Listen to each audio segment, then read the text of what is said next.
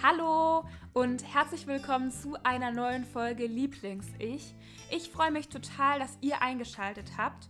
Für mich ist es immer noch ein bisschen befremdlich, hier zu sitzen und in mein Mikrofon zu sprechen, denn ich bin es ja gewohnt, das vor einer Kamera zu machen und ich muss mich jetzt so konzentrieren, was ich sage.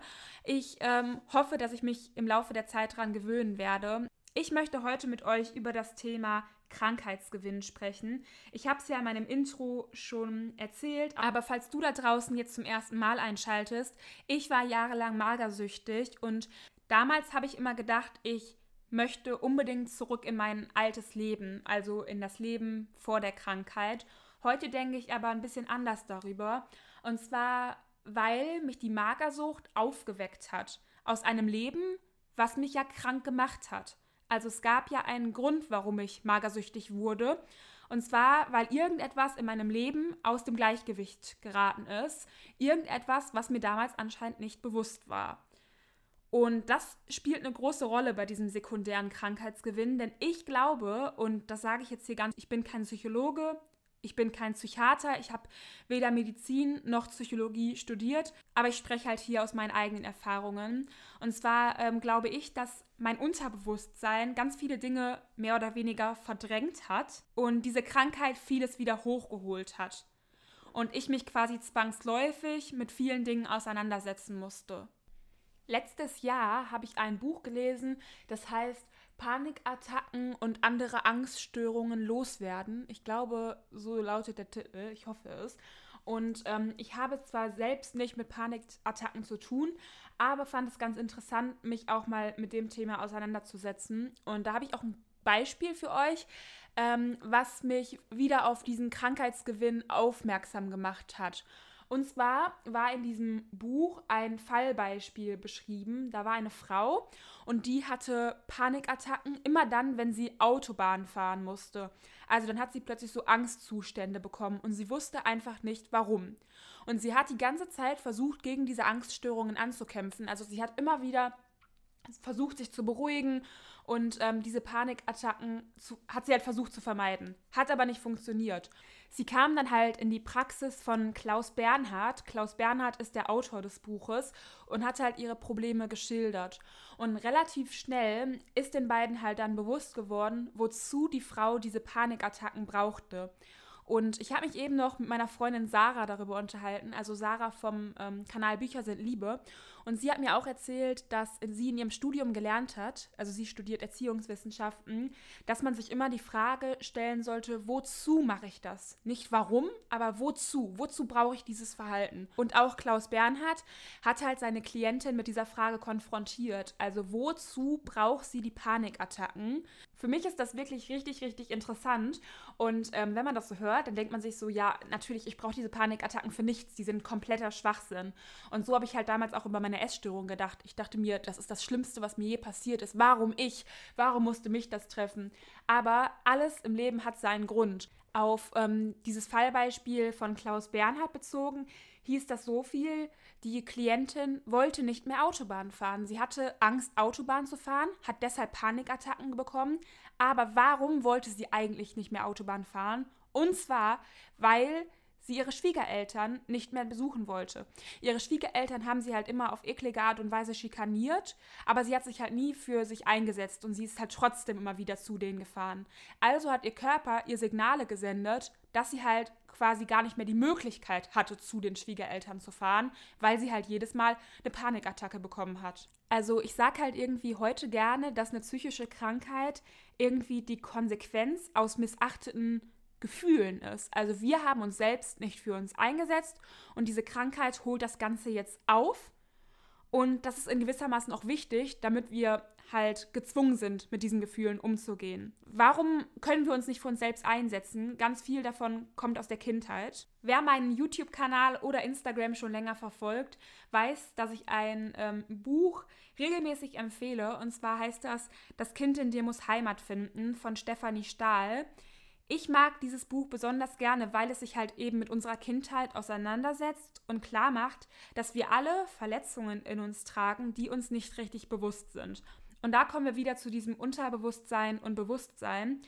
Wir merken es nicht. Und das ist halt so gefährlich, weil unser Unterbewusstsein trotzdem auf diese Dinge reagiert. Ich möchte euch da kurz ein Beispiel nennen, was mir halt besonders gut in dem Buch gefallen hat. Ähm, da ist eine Frau einkaufen gegangen und sie hat halt die Lieblingswurst für ihren Mann vergessen. Und der hat halt total beleidigt reagiert und war ganz trotzig und hat sie angepammt, warum ähm, sie seine Lieblingswurst vergessen hat, weil er eine innere Verletzung in sich getragen hat, dass er geglaubt hat, nicht ernst genommen zu werden, nicht gesehen zu werden mit seinen Wünschen. Das kannte er nämlich aus seiner Kindheit. Seine Mutter hat ihn wohl nie ernst genommen und deswegen war er halt einfach der festen Überzeugung, dass seine Frau oder Freundin es halt auch nicht tut.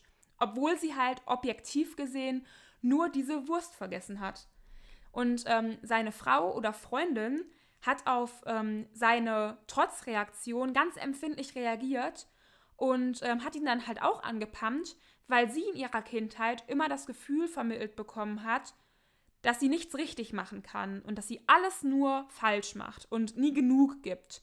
Und deswegen sind die beiden halt aneinander geraten, aber letztendlich war das halt gar nicht wegen der Wurst, sondern wegen dieser Kindheitsverletzungen.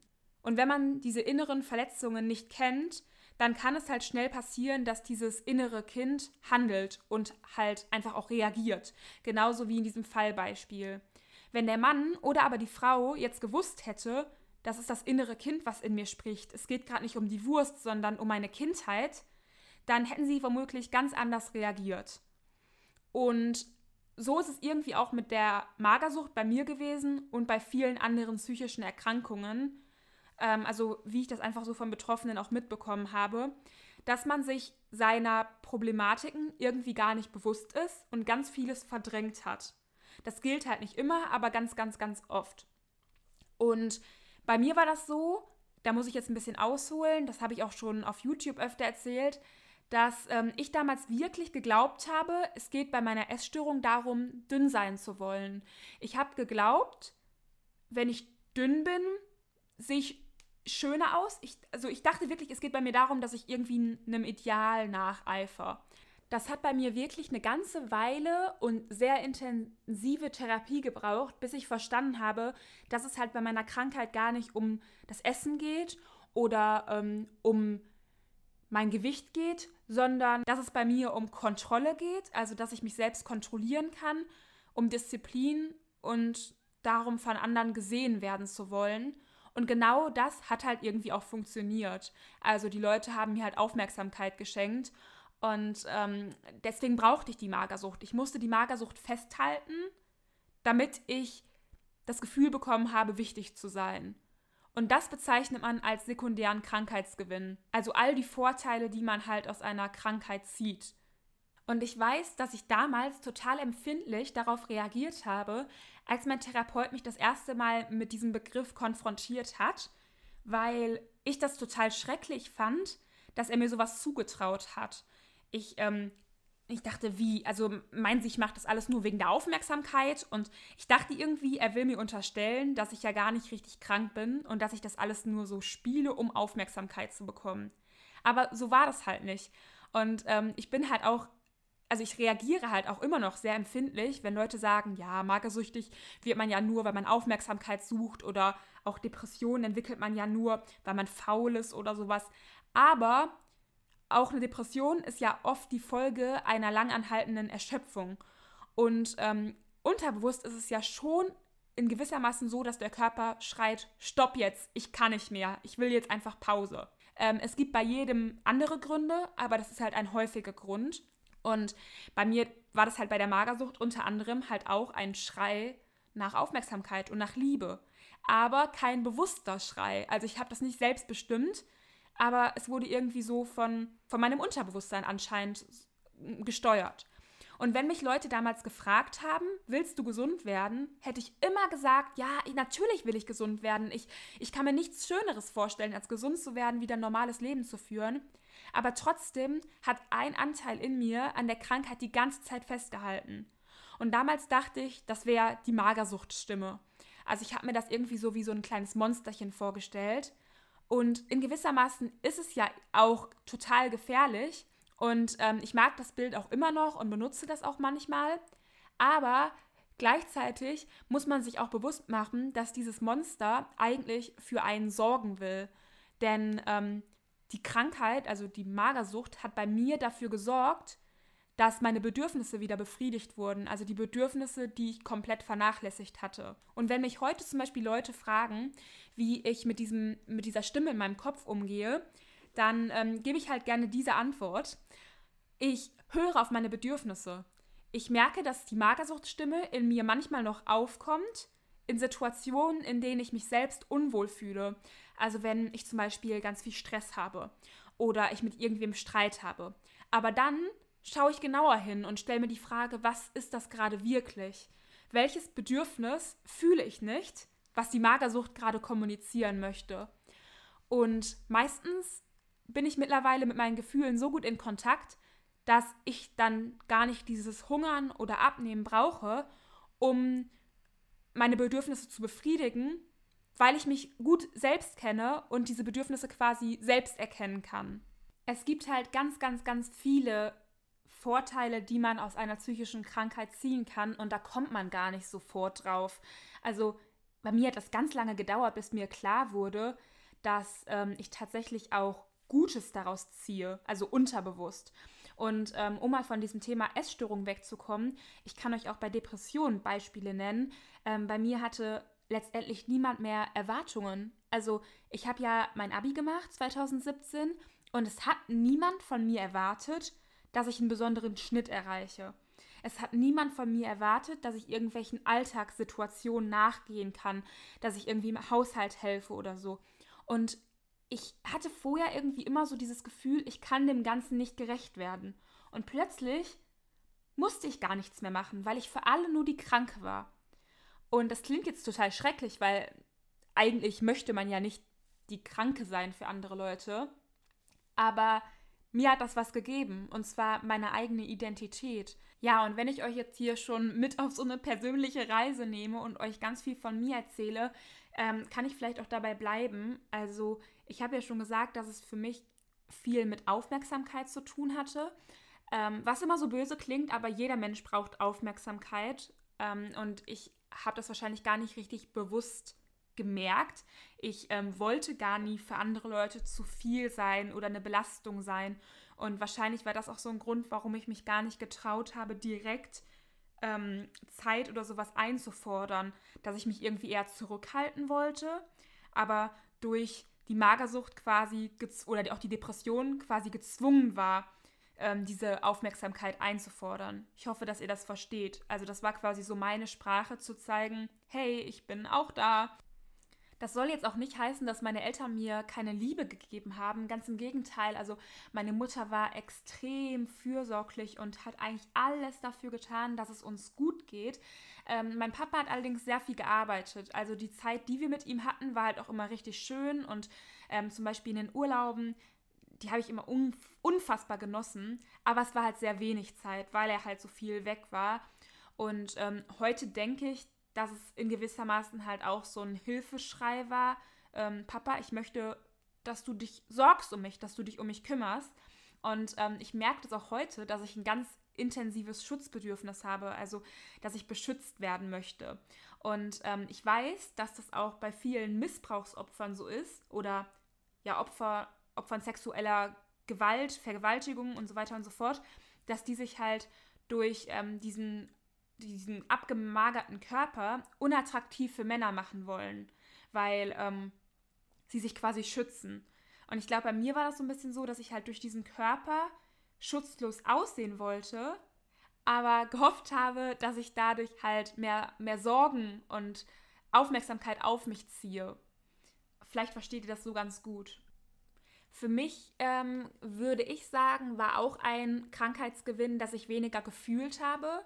Also die Magersucht dämpft halt so ein bisschen Gefühle. Also ich ähm, bin an sich jemand, der sehr emotional ist und durch dieses Hungern habe ich mich immer sehr leer gefühlt. Also ich, ich habe gar nicht mehr so viel wahrgenommen. Ich war immer im Kopf so ein bisschen benebelt, so als hätte man Drogen genommen.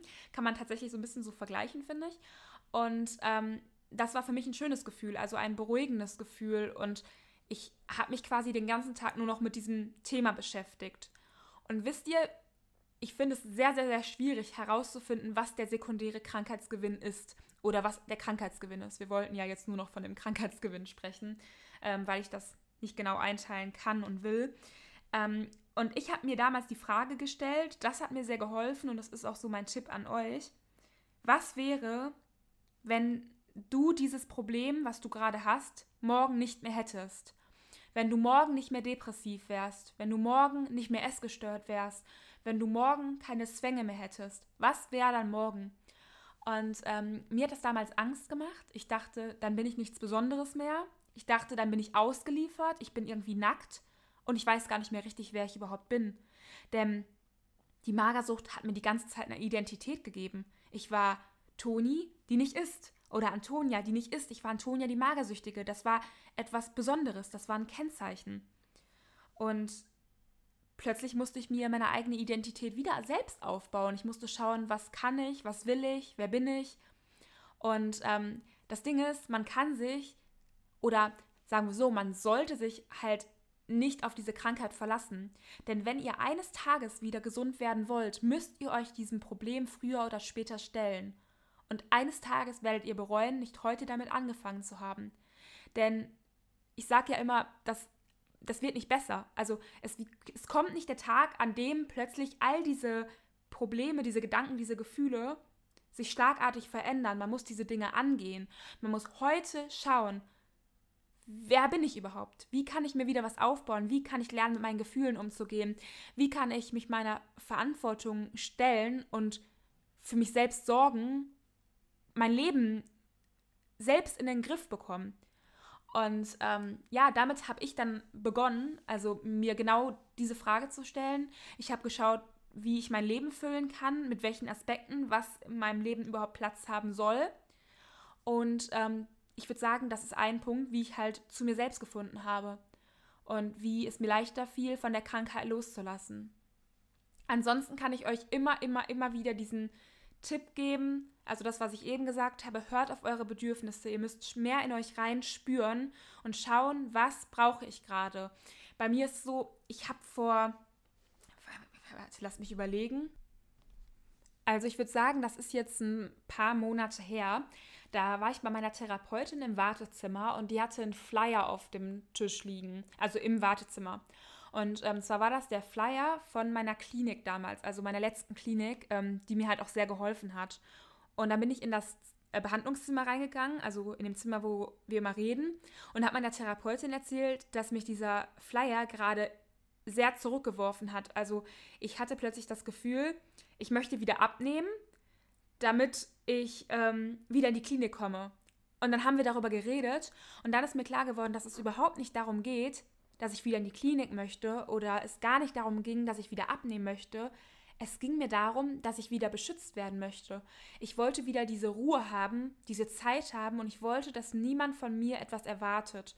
Das war eine Zeit, nee, ich würde sagen, das ist sogar ein Jahr her, denn ich glaube, das war damals, als ich mein mein, mein Studium an der Uni Köln ähm, abgebrochen habe, da habe ich gemerkt, ich mich überfordert das. Ich, ich mag das nicht. Ich fühle mich gerade nicht wohl. Ich will das nicht mehr. Und das hat die Stimme in mir so laut werden lassen, weil ich das nicht mehr wollte. Ähm, und deswegen wollte ich fliehen. Ich wollte zurück in die Klinik, weil ich von diesem Alltag loskommen wollte. Ich wollte von dieser Verantwortung oder vor dieser Verantwortung zur Uni gehen zu müssen, fliehen. Für mich war das damals tatsächlich einer der Gründe, warum ähm, ich gemerkt habe oder wie ich gemerkt habe, dass das Studium nicht das Richtige für mich ist. Also irgendwie war es mir auch vorher klar, aber ich habe nicht die Initiative ergriffen und ich habe nichts geändert, bis ich gemerkt habe, dass mich das zurückfallen lässt. Und heute sehe ich die Krankheit irgendwie als Alarmzeichen. Also immer dann, wenn die Stimme in mir aufplingt, sage ich mir, okay, Toni, irgendwas läuft gerade nicht gut. Und dann höre ich in mich rein und schaue, was brauche ich denn gerade, was sind wirklich Bedürfnisse in mir.